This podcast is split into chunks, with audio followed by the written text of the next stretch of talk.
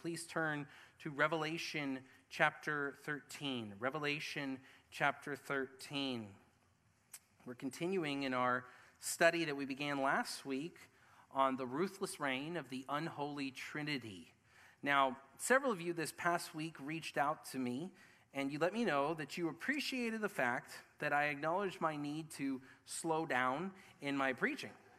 Several of you also let me know that even though I was not successful in my endeavor last week to slow my pace down, you at least appreciated that I was aware of the situation. And, and in counseling, that's where everything needs to begin, right? The person with a problem needs to be aware of their need and aware of the problem for any progress to be made. So let's try it again this Sunday, a little slower.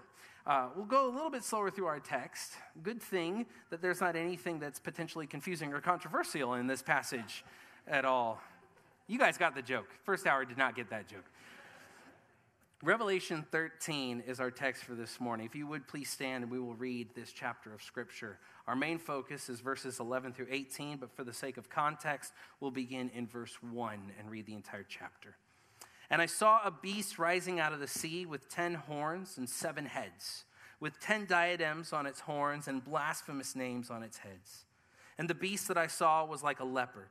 Its feet were like a bear's, and its mouth was like a lion's mouth. And to it the dragon gave his power and his throne and great authority. One of its heads seemed to have a mortal wound, but its mortal wound was healed, and the whole earth marveled as they followed the beast. And they worshiped the dragon, for he had given his authority to the beast. And they worshiped the beast, saying, Who is like the beast, and who can fight against it? And the beast was given a mouth uttering haughty and blasphemous words, and it was allowed to exercise authority for 42 months. It opened its mouth to utter blasphemies against God, blaspheming his name, his dwelling, that is, those who dwell in heaven. Also, it was allowed to make war on the saints and to conquer them, and authority was given it over every tribe and people and language and nation, and all who dwell on earth will worship it, everyone whose name has not been written before the foundation of the world in the book of life of the Lamb who was slain. If anyone has an ear, let him hear.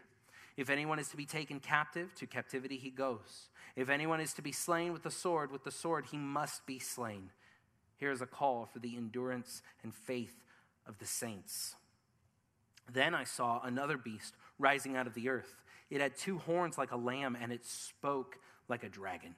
It exercises all the authority of the first beast in its presence and makes the earth and its inhabitants worship the first beast whose mortal wound was healed. It performs great signs, even making fire come down from heaven to earth in front of people. And by the signs that it is allowed to work in the presence of the beast, it deceives those who dwell on the earth, telling them to make an image for the beast that was wounded by the sword and yet lived. And it was allowed to give breath to the image of the beast, so that the image of the beast might even speak and might cause those who would not worship the image of the beast to be slain.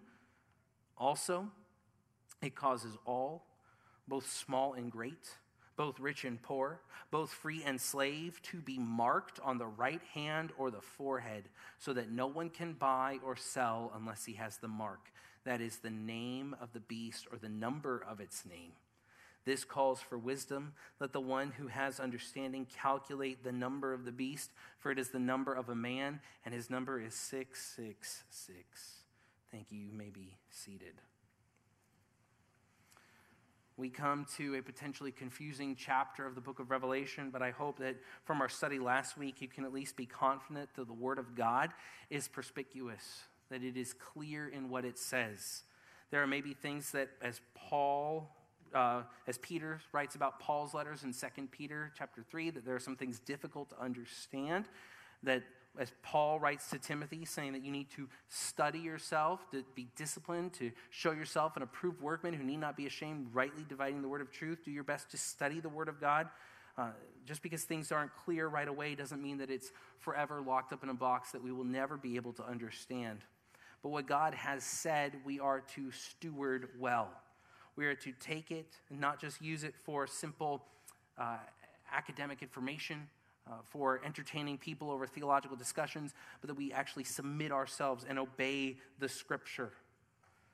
We come now to the second part of this chapter, and we are looking at the ruthless reign of the unholy Trinity. Zooming out just very briefly, we've gone over this several times before. In the book of Revelation, we are hearing from the Apostle John, writing around AD 95. He's the last living apostle. All the other apostles and most of that first generation of Christians had gone to their eternal reward and glory.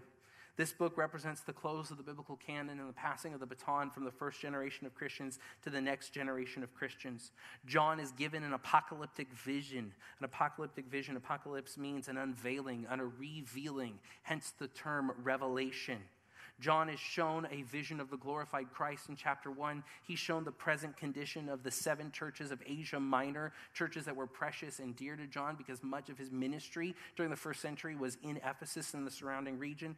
He was shown the present condition of those seven churches. And then, beginning in chapter 4, going through the rest of the book, he is shown a preview of future events a depiction of what will certainly happen, beginning in the throne room of God, where the Lamb comes to the throne of the Almighty and takes the, the, the scroll, the, the seal the sealed scroll that represents the authority over the entire cosmos. And one by one, the Lamb breaks the seals, and seven judgments are poured out upon the earth. And the seal judgments give way to the trumpet judgments. And then again, there are seven trumpet judgments, which will ultimately give way to the bowl judgments. We haven't gotten to the bowl judgments yet, because in between the seal judgments and the trumpet judgments, there was an interlude demonstrating God's ability to save. And now, in between the trumpet judgments and the bowl judgments, is another larger interlude that demonstrates demonstrates God's sovereignty over all of creation, even when it seems like all hell has broken out on earth. And that's where we find ourselves. In this interlude that comes in between the trumpet judgments and the bowl judgments, we see the sovereignty of God on display, even when it seems like evil is running rampant. And beginning in chapter 12 and continuing on through chapter 13, we have a great sign. Chapter 12, verse 1 a great sign that depicts the scope of spiritual warfare that began all the way before the Garden of Eden when Satan sought to exalt himself, Lucifer sought to exalt himself above the Most High, was cast down out of heaven, took a third of the angelic host with him in rebellion, and has been waging war on God and God's people ever since. When we looked at chapter 12, we saw the ministry or the perverted ministry of Satan, his endeavors to attack God his endeavors to attack God's people, the people of Israel, and then later believers. And Satan then turns in chapter 13. Now, this vision brings us to the time that Daniel chapter 9 refers to as Daniel's 70th week, what we commonly call the tribulation, a literal seven year period that is yet to come. Chapter 12, the latter half of chapter 12, and all of chapter 13 focus on Satan's efforts coming to a fever pitch during the time of the tribulation and, and how he will operate. He'll operate through an individual we looked at last week called the Antichrist or the beast that comes from the sea. And then he will operate as through this individual that we're looking at this morning, beast rising out of the earth, the false prophet. Why study this? Because as we said last week, Satan's tactics don't change. They don't change in style. They will change in fervency. They will change in degree. It will be horrific living on earth during the time of the tribulation. But his tactics, namely affliction and oppression, and deception and perversion of the truth, to afflict and to deceive, to deceive and to afflict, these tactics do not change. He's operated this way in the past. This chapter shows us he will operate this way in the future. And friends, here's where it comes to you right now. He operates this way in the present. Remember what we said last week what we study Sunday needs to affect us Monday. What we study on Sunday needs to affect us on Monday. As we just sang, that the Lord is our shield and our sword against the cruel deceiver to take a stand against his hateful darts. As Paul reminds us in Ephesians 6, finally be strong in the Lord and the strength of the might, put on the full armor of God, that you may be able to withstand against the evil one in the evil day. And when is the evil day? In Ephesians 6, people want to know when's the evil day from Ephesians 6? Paul tells us in Ephesians 5 the evil day is every day. Every day between now and when Jesus comes back and institutes his reign here on earth, every day is the evil day. So we stand against Satan now. You have an enemy now. And studying his tactics in the future his tactics through the Antichrist and through the false prophet, my prayer is that will equip you now to lead a victorious Christian life, resisting the evil one. Resist the devil and he will flee from you, as James reminds us. So, Revelation 13 is our text for this week and last week. Last week, we looked at the fact that the unholy Trinity will attack God's people by means of ferocious persecution. We, we said the overarching structure is two methods by which the unholy Trinity will terrorize God's people in the future and in turn instructs us how to withstand him in the present. Last week we looked through the actions of the Antichrist, the unholy Trinity of Satan, who attacks God the Father, the Antichrist, who sets himself up as a perverted substitute for God the Son. And this morning we'll look at the false prophet who sets himself up as a perverted substitute for God the Holy Spirit. They will attack God's people by means of ferocious persecution ferocious persecution. The scheme is to unleash horrific persecution on the people of God through the actions of the beast. And last week, if you remember, we looked at 10 characteristics of the beast's activity that show us Satan's battle plan. One, the beast will be politically powerful. Two, the beast will be the summation of all human empires that have lifted themselves up against God. Three, the beast will be empowered by Satan. We know that the whole world lies in the power of the evil one, as 1 John 5 tells us. But in certain empires and in certain ways and in certain individuals, Satan takes an extra special hand to help accomplish his purposes. Fourth, the beast will be a false Christ, a substitute for Christ, having a, a type of false resurrection. Fifth, the beast will be a leader of satanic idolatry. Says in verse 4 and they worship the dragon for he had given his authority to the beast and they worship the beast saying who is like the beast and who can fight against it? Six the beast will be permitted to reign for a determined amount of time. Verse 5 seven the beast will be a reviler of all that is holy. Eight the beast will be a persecutor of those who love god Nine, the beast will be completely dominant over planet Earth. And ten, the beast will be worshiped by all the unbelievers of the world. That's all what we covered last week. And we ended last week with saying, how do we withstand? What is our response? What should a Christian do in the face of this type of oppression and affliction, which will be terribly intense in the future, but is even present now to a lesser degree today? What do you do? What do you do when Satan and his minions come to afflict you? You press on and you persevere to the very end. You press on and you persevere to the very end. That is the believer's response.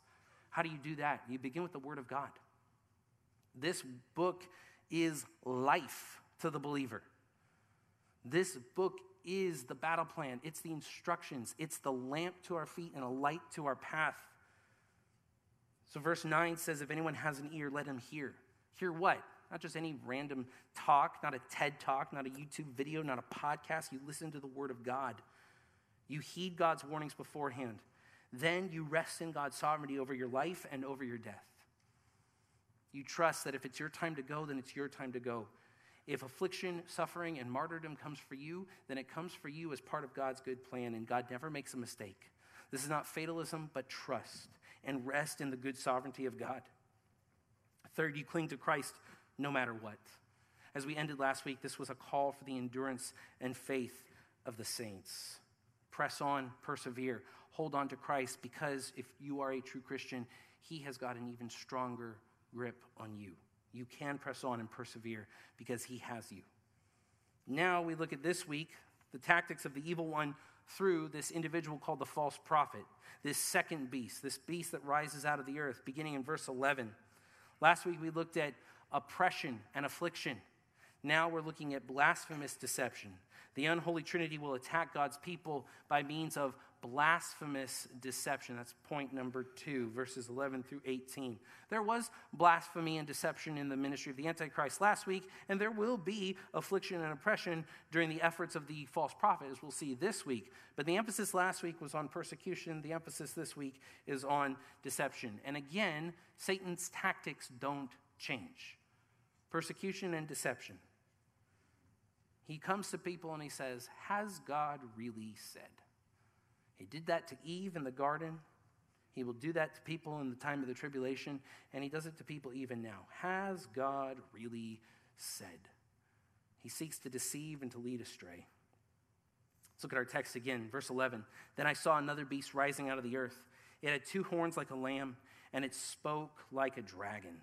It exercises all the authority of the first beast in its present presence and makes the earth and its inhabitants worship the first beast whose mortal wound was healed. It performs great signs, even making fire come down from heaven to earth in front of people. And by the signs that it is allowed to work in the presence of the beast, it deceives those who dwell on earth, telling them to make an image for the beast that was wounded by the sword and yet lived.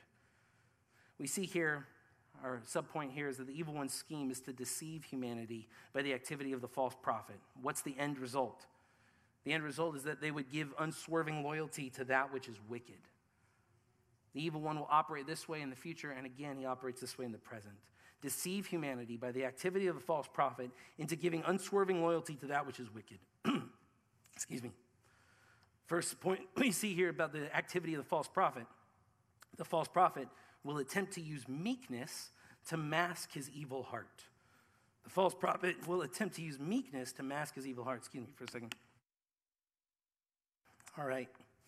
Verse 1 says that I saw another beast rising out of the earth.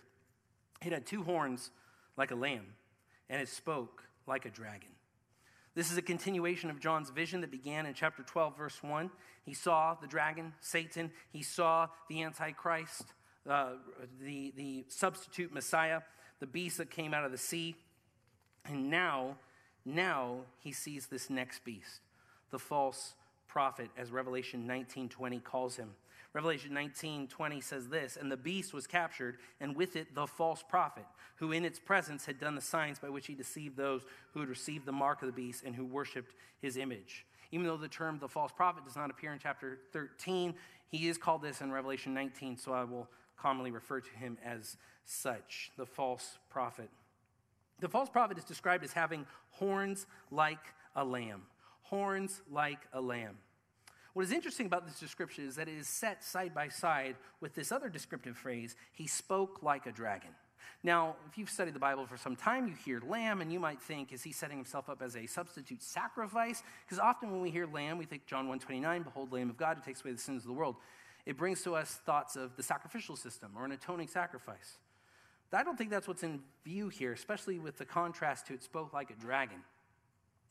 You know, in Isaiah 53, it describes Jesus, the true Messiah, and how he was led to the cross like a lamb before his shearers is silent. Lambs are often pictures of humility, meekness, not a threat at all. And that's what this false prophet will appear to do. Just like the Antichrist will come onto the world scene, Revelation 6, verses 1 and 2, he comes onto the world scene under the pretense of peace.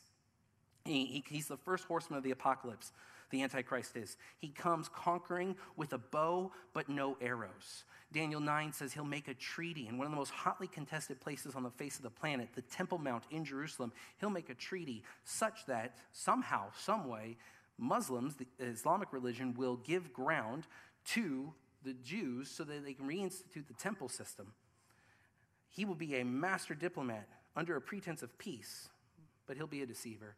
And the false prophet will come in an attitude of softness, meekness, and humility, horns like a lamb, and yet all the while he speaks like a dragon. William Shakespeare said through Hamlet that one may smile and smile and be a villain. The Motown group, The Temptations, sang that smiling faces sometimes they don't tell the truth. This is the modus operandi of all false teachers throughout the scriptures and even today both in the Old Testament and the New Testament and in our present circumstances, false teachers always make efforts to appear to be something that they aren't. Jude describes these false teachers just like this false prophet from Rev 13 in Jude verse 12. He says, These are hidden reefs at your love feasts. As they feast with you without fear, shepherds feeding themselves, waterless clouds, swept along by winds, fruitless trees in late autumn, twice dead, uprooted. The Lord Jesus warned us about these false prophets in the Sermon on the Mount when he says this in Matthew 7, verses 15 through 20. He said, Beware of false prophets who come to you in sheep's clothing, but inwardly are ravenous wolves. You will recognize them by their fruits. Are grapes gathered from thorn bushes or figs from thistles? So every healthy tree bears good fruit, but the diseased tree bears bad fruit. A healthy tree cannot bear bad fruit, nor can a diseased tree bear good fruit.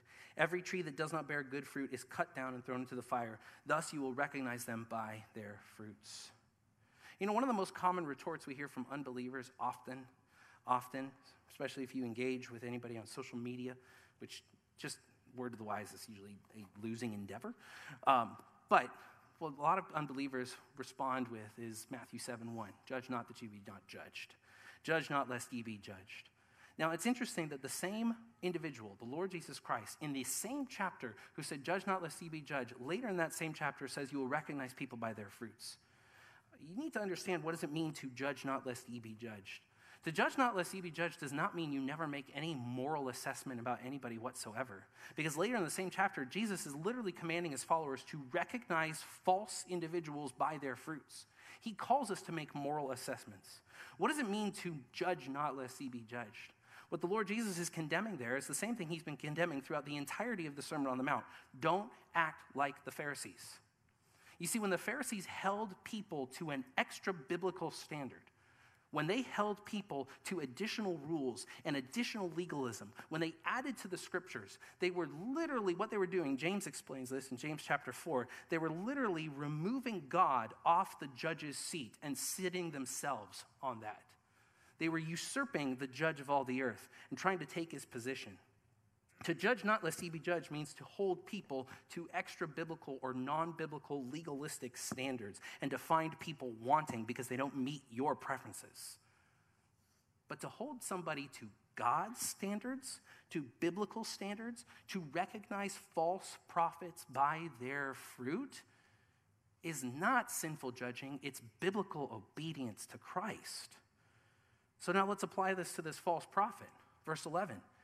He had two horns like a lamb, and he spoke like a dragon. He comes in apparent meekness, and yet his words reveal his heart. The Lord Jesus told us that was true too, of not just false teachers, but everybody. Your words show your heart. Matthew 12, 34 through 35. You brood of vipers, this is the Lord speaking here. How can you speak good when you are evil? For out of the abundance of the heart, the mouth speaks. The good person out of his good treasure brings forth good, and the evil person out of his evil treasure brings forth evil. If you talk about baseball all the time, I know that you love baseball. If you talk about guns and hunting all the time, I know that you love guns and hunting. If you talk about cars all the time, I know that you love cars. If you talk about your kids all the time, I know that you love your kids. Your words reveal your heart. I used to say this to the high school students. If I were to take your phone and scroll through your text messages and scroll through your emails, I would know what's going on in your heart. And God doesn't need to use an app. Your words reveal what's going on in your heart. This false prophet speaks like a dragon. Throughout the context of Revelation, dragon terminology is terminology that pertains to Satan, the evil one. This false prophet comes in the guise of lamb like meekness, but he is a satanic preacher at heart. He'll use meekness to mask his evil heart, but he will be recognized for who he truly is. Second, the false prophet will exert incredible political power. Verse 12a says this it exercises all the authority of the first beast in its presence. Authority here is defined by one source as the power of rule or government. Now, this is delegated political authority, just as we saw last week with the Antichrist. This is authority that has been given to the false prophet. He gets this authority from the Antichrist. Where did the Antichrist get the authority from? From Satan, is what the text says, Revelation 13, verse 2.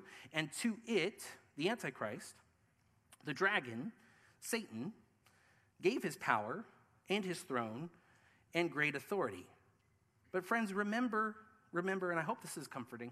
There's been a lot of intense stuff so far in this sermon. I hope this is comforting. Where does all political authority ultimately come from? Even wicked political authority.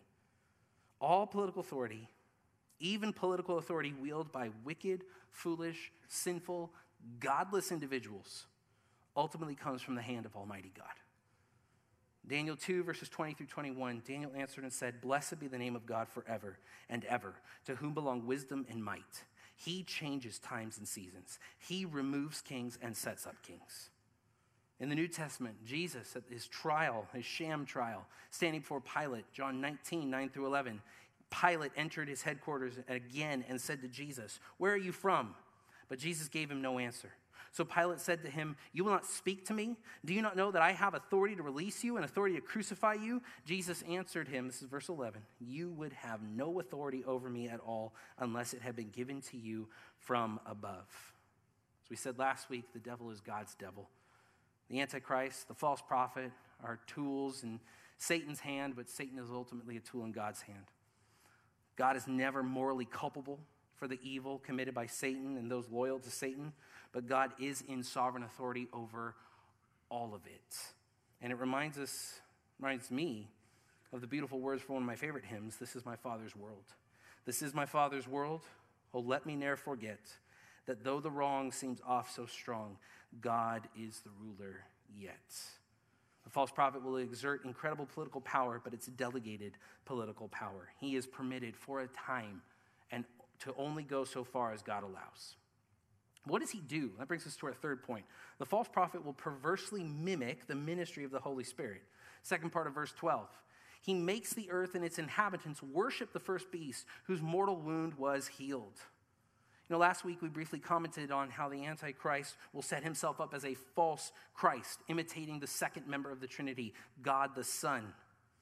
Well, here, this false prophet will mimic the third member of the Trinity, blasphemously so. He will imitate the ministry of the Holy Spirit. When Jesus was in the upper room, he told his disciples about the impending coming of the Holy Spirit and that, that it would be the ministry of the Holy Spirit to testify to the disciples about the truth of Jesus Christ. John 15, 26. But when the Helper comes, whom I will send to you from the Father, the Spirit of truth, who proceeds from the Father, he will bear witness about me.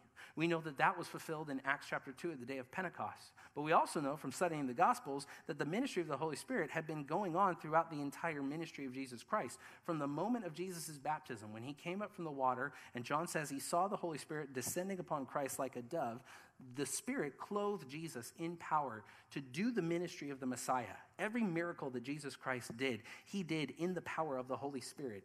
And this proved to anybody watching with ears to hear and a humble heart that Jesus was the true Messiah. This was also why it was so wicked and evil that the Pharisees and the Sadducees and, and the, the false religious leaders of Jesus' day in the, in the nation of Israel, when they committed the unpardonable sin, and instead of attributing Jesus' miracles to what they really were, coming from the power of the Holy Spirit, the Holy Spirit who was testifying to Christ, they said they came from Satan. Well, the Spirit's ministry is to testify to the validity of Christ, and in the tribulation, this false prophet will attempt to pervert and mimic the ministry of the Holy Spirit, and he will point everybody to the Antichrist. Follow this man, follow this wickedness. This will happen in the future in the tribulation, but it, it happens now every day.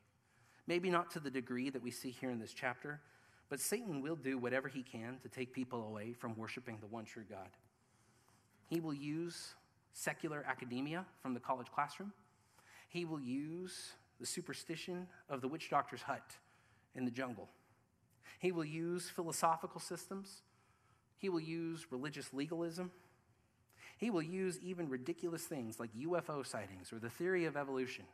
Whatever he can do to take away people's trust in Jesus Christ, to draw them from a simple faith in the God of the Bible and trusting in the scripture, he will do. Next, we see that the false prophet will be endowed with demonic supernatural abilities.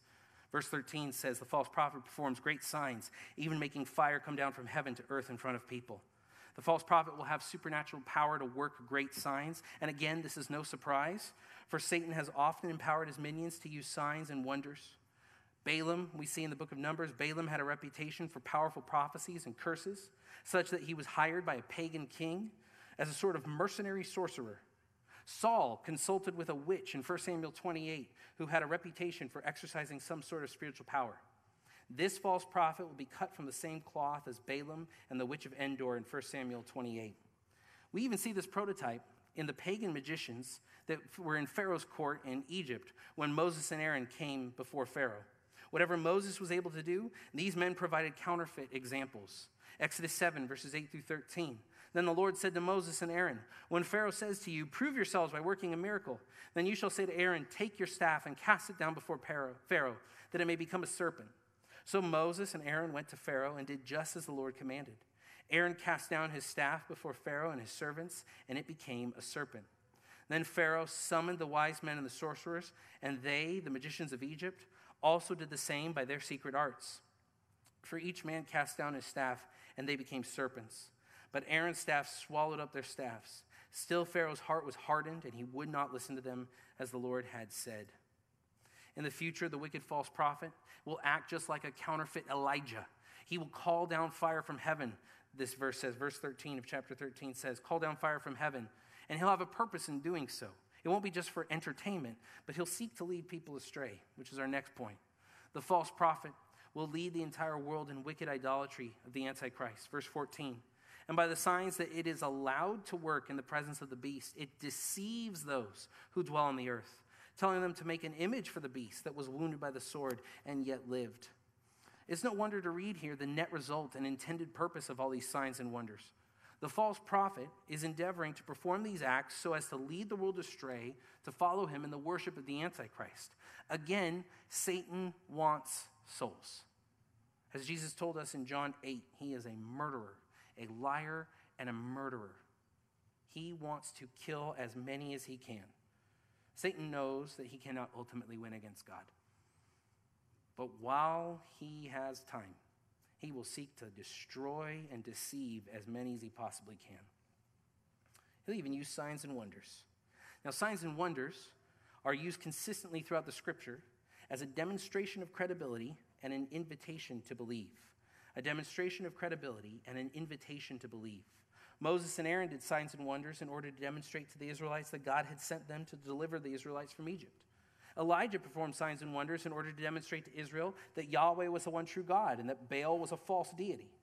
The Lord Jesus Christ performed signs and wonders to testify to the fact that he was indeed the Messiah, the Son of God, sent to deliver God's people from their sins.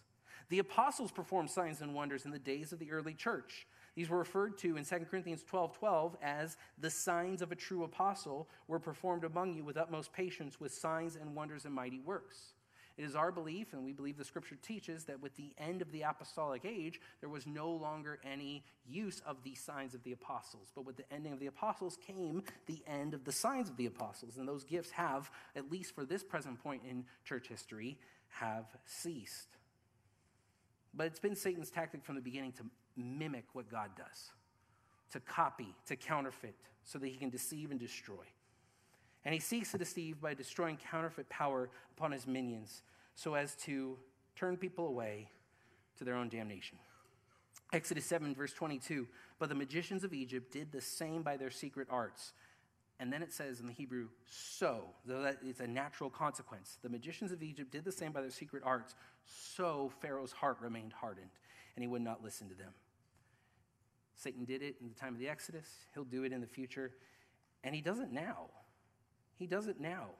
Satan operates this way in, in the present.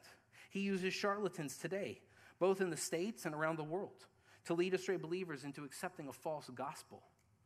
2 Corinthians 11, 1 through 4 Paul says, verse 2 I feel a divine jealousy for you, since I betrothed you to one husband to present you as a pure, virgin to Christ. But I am afraid that as the serpent deceived Eve by his cunning, your thoughts will be led astray from a sincere and pure devotion to Christ. Satan, Satan's minions today include prosperity preachers, so called faith healers, televangelists with their own private jets and compounds. But his minions also include regular, seemingly normal, run of the mill pastors who are in the ministry for any other reason besides the glory of Christ, the proclamation of the gospel to the lost, and the edification of the church. If an individual goes into ministry for any other reason than that, they need to tremble. James warns such people in James 3. He says, Not many of you should become teachers, my brothers, for you know that we who teach will be judged with greater strictness. Ezekiel 34, 1 through 10, we don't have time to look at it, but Ezekiel 34, 1 through 10, God condemns the false shepherds of the people of Israel in the days of the exile into Babylon. They were wicked shepherds who got involved in ministry in order to feed their own stomachs and satisfy their own lusts. And fast forward all the way to the time of the tribulation, this false prophet is cut from the same cloth. As Satan has used in the past, as he uses in the present, he will use in the future charlatans, pointing people to a false Christ. The false prophets will point people to the Antichrist who experience some type of miraculous resurrection or healing. Jesus warned us about this. Jesus told us in the Olivet Discourse, Matthew 24, verses 23 through 28 If anyone says to you, Look, here's the Christ, or there he is, do not believe it. For false Christs and false prophets will arise and perform great signs and wonders so as to lead astray, if possible, even the elect.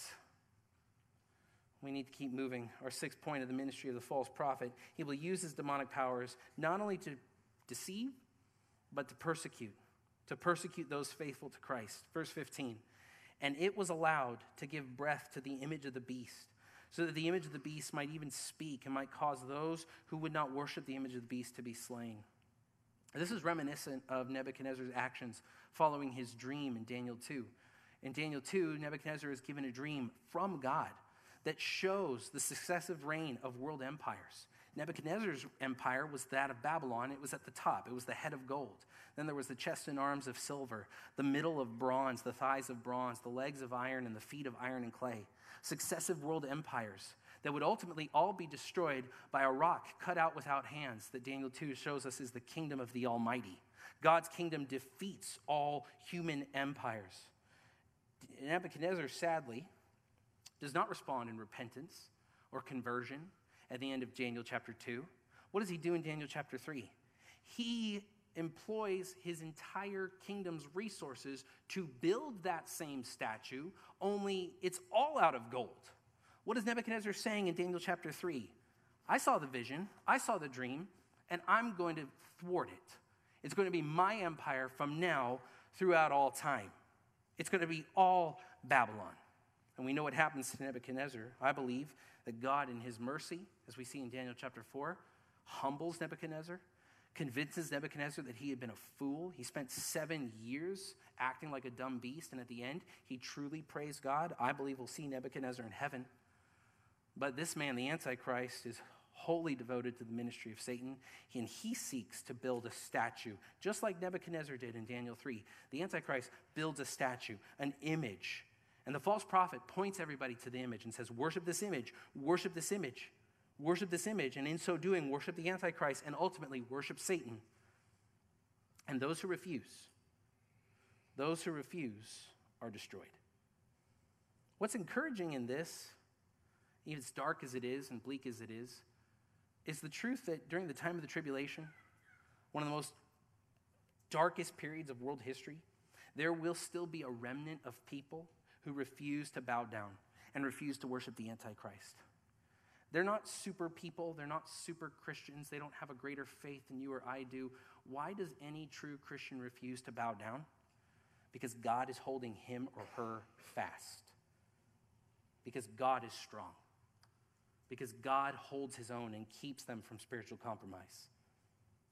Many of you know that I used to be in a Bible study with Pastor Bart um, about 15 years ago in California. Uh, he was a seminary student, I was a college student. And I remember one of his sermons very clearly. I don't remember most of his sermons, but I do remember one of them very clearly from Daniel chapter 3. Had a huge impact on my heart. Bart was preaching from Daniel 3 on Shadrach, Meshach, and Abednego to about 80 college students crammed inside a, a house in the suburb of uh, Northridge in Los Angeles. The text said this in Daniel 3 16 through 18. Shadrach, Meshach, and Abednego answered and said to the king, O Nebuchadnezzar, we have no need to answer you in this matter. If this be so, our God, whom we serve, is able to deliver us from the burning fiery furnace, and he will deliver us out of your hand, O king. But if not, be it known to you, O king, that we will not serve your gods or worship the golden image that you have set up. I remember Bart saying this, is about as clear a quote as I can recall. Bart said, What will happen when the world comes for you? What will happen when the world demands that you bow down to the cultural idols it has set up? Will you be standing tall with Shadrach, Meshach, and Abednego? Or will you be face or will you be face down sucking sand with the rest of the Babylonian captives?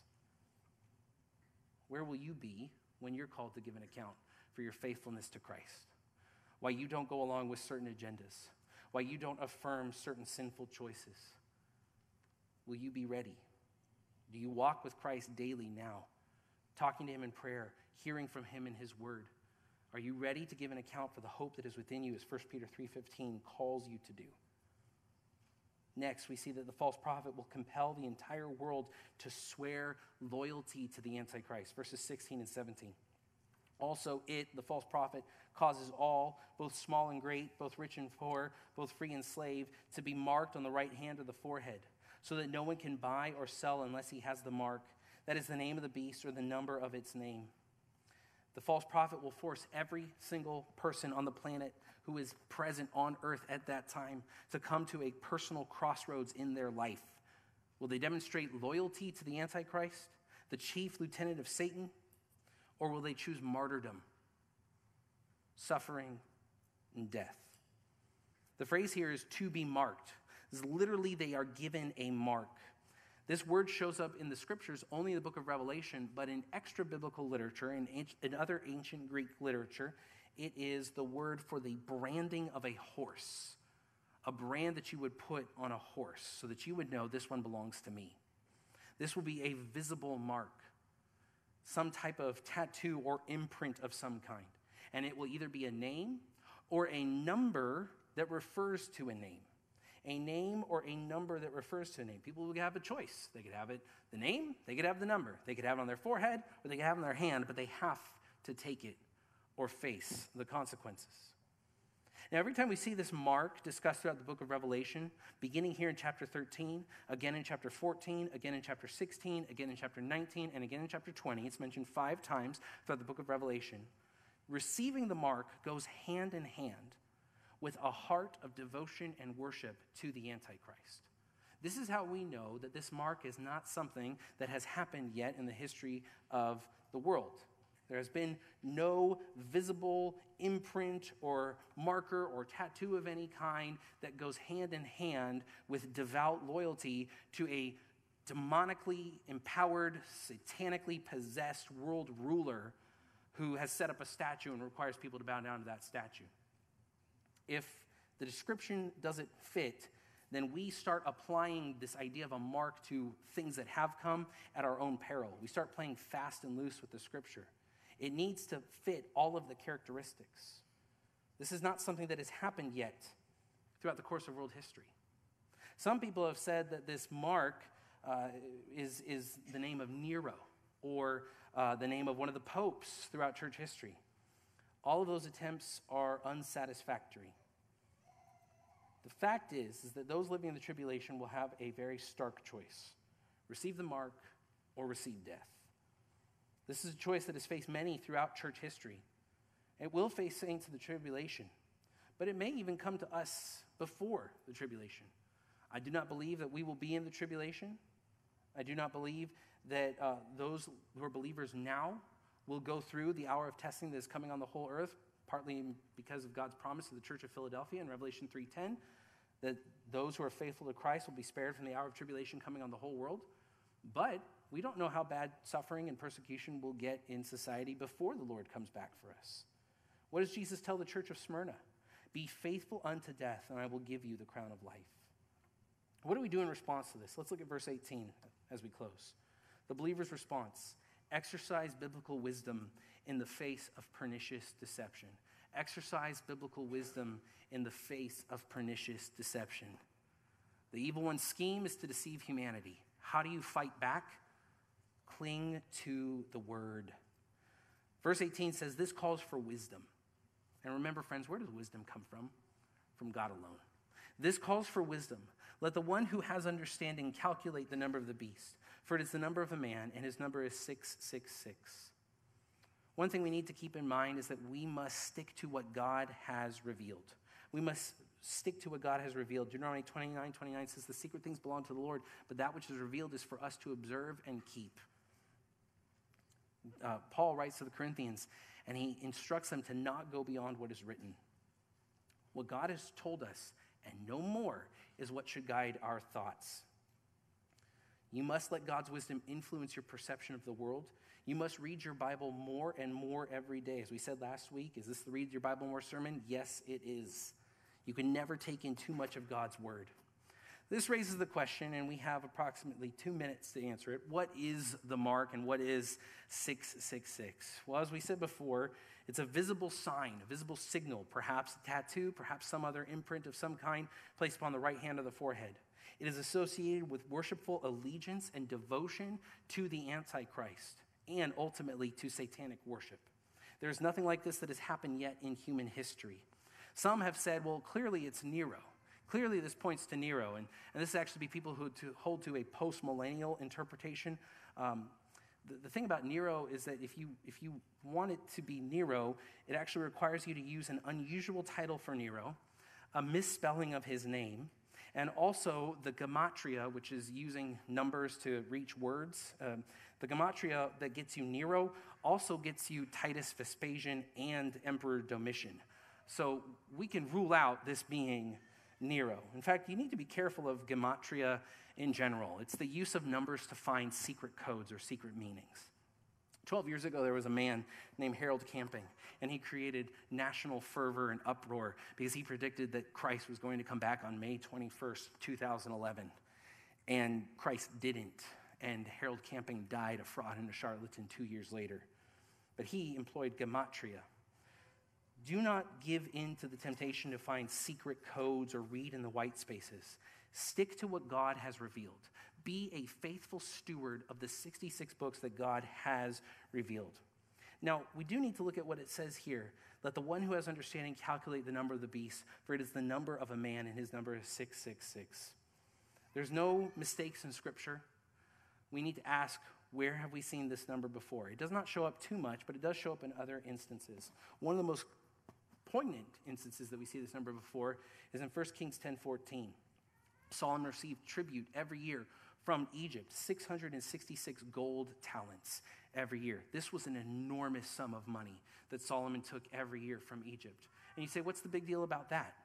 Solomon knew, as every faithful king of Israel ought to have known, that it was sinful for the king to multiply women, to multiply horses and chariots, and to multiply gold. This was an act of prideful rebellion to take 666 gold talents every year from Egypt as tribute was an act of prideful, arrogant rebellion against God. Then we see later, we see later, as Abner Chou points out in Daniel 3, when Nebuchadnezzar sets up his statue, what are the dimensions of the statue? 60 cubits tall by 6 cubits wide. Without going beyond what is written, it does appear that this number 6 especially in the form of 666, is connected to the idea of proud arrogance and rebellion against God. And what an interesting thing to study at this time of year. Because we live in a culture that celebrates pride. Pride is one of the worst sins a person can commit. Proverbs does not lie when it says pride goes before destruction. When the Antichrist sets up his statue, and demands that people bow down to the statue. And they take his name or the number of his name, 666, as a sign of loyalty and allegiance to the Antichrist and ultimately to Satan, is one of the most perverted acts of God defying pride that a person can do. Pride goes before a fall. How do you escape that? Humble yourself. God opposes the proud but gives grace to the humble. Humble yourself now, today, before the mighty hand of God, and he will exalt you. Humble yourself in repentance and faith, coming to the one who humbled himself, even though he didn't need to. He did it out of love. He humbled himself to the point of death, even death on a cross, died for sinners, rose again for sinners, and now offers eternal life and forgiveness to any who confess their pride and come to him now before it is too late. Let's pray. Lord, we thank you for our time in studying Revelation 13. I pray that it would be profitable to our hearts and that what we study on Sunday would affect us on Monday. That we would live in humility and obedience to you, confessing our sin, walking in integrity, glorifying you with our choices, our actions, and our words. May we be faithful to share your truth with a lost and dying world, and may you call those whom you've chosen into your kingdom. We pray this in your name. Amen.